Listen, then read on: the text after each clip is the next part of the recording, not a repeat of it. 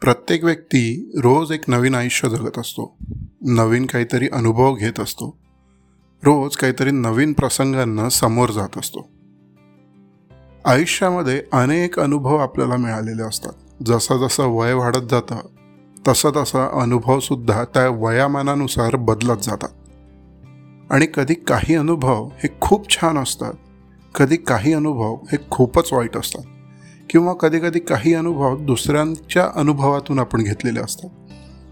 असेच काही अनुभव जे मी माझ्या आयुष्यात अनुभवले जे मी अजूनही लोकांना पूर्ण सांगितले नसतील किंवा जे मी कधीच कोणासमोर सादरच केले नाही किंवा कोणाला सांगितलेच नाही.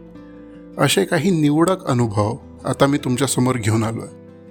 नमस्कार भारत मी आहे केतन कुलकर्णी आणि तुम्ही ऐकता आहे मनाचे पॉडकास्ट हब हॉपरवरती. आणि आता एक नवीन सीझन घेऊन मी तुमच्यासमोर आलो आहे ज्याचं नाव आहे आयुष्यानुभव. आयुष्यानुभवमध्ये माझ्या आयुष्यात घडलेले काही प्रसंग काही असे अनुभव जे जरा आगळे वेगळे होते. असे आयुष्य अनुभव मी तुम्हाला सांगणार आहे. किंवा हे काही असे प्रसंग आहे जे माझ्यासोबत घडले. आणि मला असं वाटतं की ते मी तुम्हाला सांगावं. म्हणून मी तुमच्यासाठी घेऊन आलो आहे हा नवीन सीझन आयुष्य अनुभव आणि आज आपण ऐकणार आहात याचा पहिला एपिसोड. एक सरदारजी. दोन हजार तेरा साली ग्रॅज्युएशन झालं आणि नोकरीचा शोध सुरू झाला. शोध काही महिन्यातच फळाला लागला आणि एक छान नोकरी मिळाली. एका खाजगी कंपनीमध्ये ट्रेनिंग इंजिनियर म्हणून मी कामाला लागलो. ट्रेनी असल्यामुळे जवळजवळ सगळेच कामं रोज करावी लागायची. दोन तीन महिने व्यवस्थित निघाली आणि शिफ्टमध्ये काम सुरू झालं.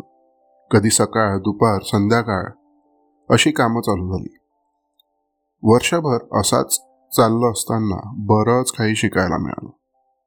याच दरम्यान डोक्यात एक हा सुद्धा विचार आला की मिळालेल्या या अनुभवाचा अजून कुठेतरी आपण वापर करू शकलो तर? एखाद्या दुसऱ्या कंपनीमध्ये म्हणजे मी कंपनी बदलायचा विचार करत होतो. जर असं करता आलं तर बहुतेक इथे जितकी मजा येते आहे काम करण्यात त्यापेक्षा अजून जास्त मजा येईल. याच विचारांमध्ये मुंबईच्या एका सेमी सरकारी कंपनीमध्ये जागा असल्याचं इंटरनेट मार्फत कळलं. अगदी वेळ न लावता त्याच जागेसाठी मी ऑनलाईन अर्ज केला. भाग्य म्हणावं की अजून काही. अगदी दोन आठवड्यात त्या कंपनीकडून एक मेल आला. हा मेल त्यांच्याद्वारे अर्ज स्वीकारण्यात आले असल्याचा होता. आणि हा सोबतच पुढच्या फेरीसाठी तुम्हाला बोलवलं आहे असं सुद्धा त्याच्यात लिहिलं होतं. हे बघून तर माझ्या पोटात आनंदच मावत नव्हता. काय सांगू? आपला अर्ज स्वीकारण्यात आला आहे आणि आपण पुढच्या फेरीसाठी निवडले गेलो. हा आनंद तर एकीकडे होताच. पण एक दुसरा आनंद सुद्धा तेव्हाच पदरी पडला होता. गेल्या वर्षभरात मी ज्या कंपनीमध्ये काम करत होतो त्या कंपनीमध्ये मला एक मित्र मिळाला होता तुषार.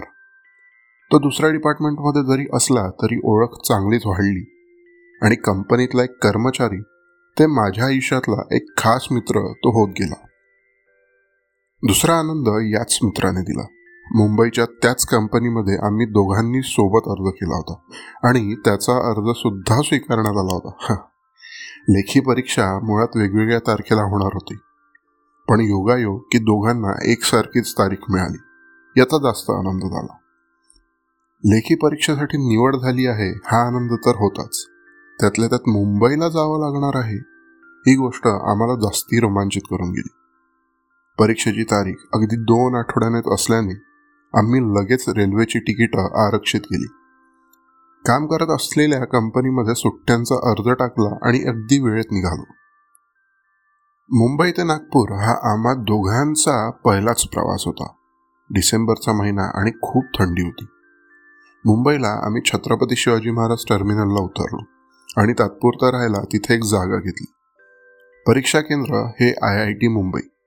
परीक्षेची वेळ दुपारी एक. आम्ही तयार झालो. आणि मुंबईची लाईफलाईन म्हणजे लोकल ट्रेन पकडून अगदी वेळेत केंद्रावर पोचलो परीक्षा जवळजवळ तीन तास चालली. पेपर झाला आणि आम्ही केंद्राच्या एका इमारतीमधून बाहेर आलो. ती आय आय टीच्या फाटकापासून बरीच आत होती. जवळजवळ चार किलोमीटर आतमध्ये. आत जाताना आम्ही टॅक्सी करून गेलो म्हणून तेवढं ते आम्हाला काही लक्षात आलं नाही. पण आता आतून बाहेर जाण्यासाठी आतमध्ये कुठेच टॅक्सी उभी राहत नाही हे आम्हाला लवकरच कळलं. आमच्यासाठी ही चिंतेची बाब होती. आम्हाला रात्री आठ वाजताची नागपूरची परत जाणारी रेल्वे पकडायची होती. तर घाई होतीच पण परीक्षा केंद्रावरून लोकल स्टेशन बरेच लांब होते आणि लोकलने पुन्हा सी एस टीला जायला सुद्धा जवळजवळ तासभर लागणार होता. टॅक्सी शोधत शोधत जवळजवळ साडेचार झालेच होते. आमच्यात एकच खळबळ उडाली. वापस कसे जायचं आता? हा प्रश्न समोर उभा झाला. आमच्या आम्ही फाटकाकडे जाणाऱ्या रस्त्यावर आलो. तोच आमच्याकडे भाग्याने एक टॅक्सी आम्हाला येताना दिसली. जरा धीर धरत आम्ही ती टॅक्सी रोखली. हाजी किथे जाओगे ड्रायव्हरने विचारलं. पवई स्टेशन? तुषार उत्तरला. अवजी बैठो बैठो. मैं छोड़ देता हूँ. एक श्वासच आम्ही सोडला आणि टॅक्सीमध्ये बसलो. टॅक्सी ड्रायव्हर हा एक अडुसष्ट वर्षाचा बलाढ्य सरदारजी होता. भारदस्त आवाज पिळदार मिशा लांब दाढी मोठे टपोरे डोळे रुबाबदार चेहरा आणि एक छान पिवळ्या रंगाची व्यवस्थित बांधलेली पगडी. मी त्याच्या बाजूच्या जागेवर जाऊन बसलो. माझा मित्र माझ्या मागे बसला आणि आमच्यासोबत साताऱ्याला जाणारा एक मुलगा सुद्धा येऊन बसला.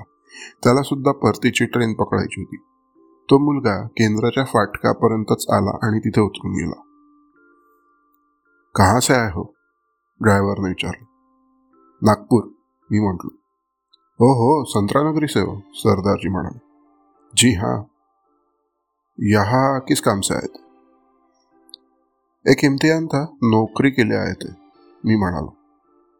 हम्म बड़ी दूर से आए हो जिद्दी लगते हो तो म्हणाला.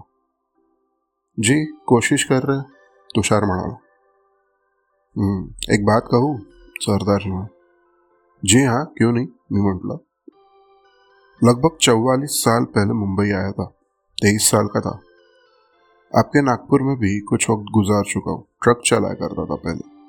आपके कामठी, बूटी बोरी हिंगना इन इलाकों को जानता हूँ। लगभग दो साल मुंबई नागपुर ट्रक चला चुका हूँ। पर ज़्यादा मेहनत मुंबई में ही की। कुछ सालों बाद ट्रक चालान छोड़ के खुद का टैक्सी का धंधा शुरू किया। आज बीस टैक्सियाँ चल रही है मेरी सारे मुंबई में। आप काफ़ी मेहनत और वक्त गुजार चुके हो, ऐसा दिख रहा है। तजुर्बेदार हो आप, नहीं बोल बेटे, तुम्हारे उम्र के दो बेटे हैं मेरे। एक अमेरिका में एक यहीं पे सॉफ्टवेयर कंपनी में काम करता है। वैसे किसी को मेरे धंधे से कोई मतलब नहीं। पर वो जो भी कर रहे हैं, मन लगा कर कर रहे हैं, यही इसी में मेरी खुशी है। यह मुंबई है, यहाँ मेहनत और जिद जितनी ज़्यादा करोगे ना, मुंबई उतना ज़्यादा तुम्हें अपनाएगी। आप दोनों मुंबई आना चाहते हो शायद तो बोल रहा जी, वही कोशिश कर रहे हैं, तुषार मणे। आओगे? एक दिन ज़रूर आओगे। मेरा आशीर्वाद तुम्हारे साथ है। और मैं रहा तो मुलाकात भी होगी। बस एक बात का ध्यान रखना बेटे, मेहनत और जिद, यहाँ आके छोड़ मत देना तो सहज बोलून गेला आम्ही त्याला होकारार्थी उत्तर दिलं, आणि तितक्यात आमचं स्टेशन आलं, आम्ही उतरलो, पैसे दिले आणि त्यांना धन्यवाद म्हटलं। जाताना आपसे मिलकर अच्छा लगा। अनजान शहर में अनजान राह पर किसी का ऐसा आशीर्वाद शायद किसी खुशनसीब को ही मिलता होगा।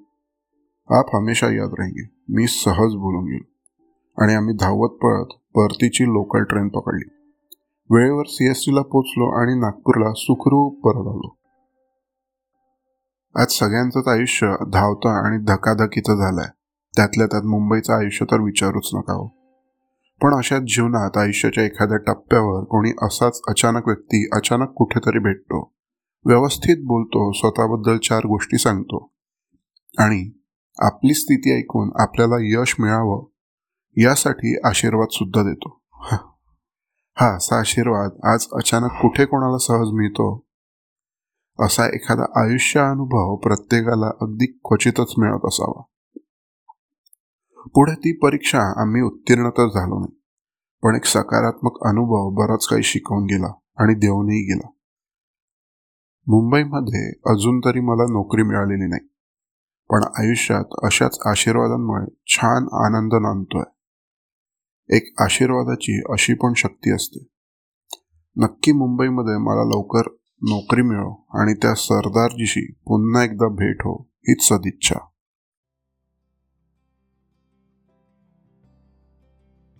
आता एक सूचना. हा पॉडकास्ट हब हॉपर स्टुडिओवर बनवला गेला आहे.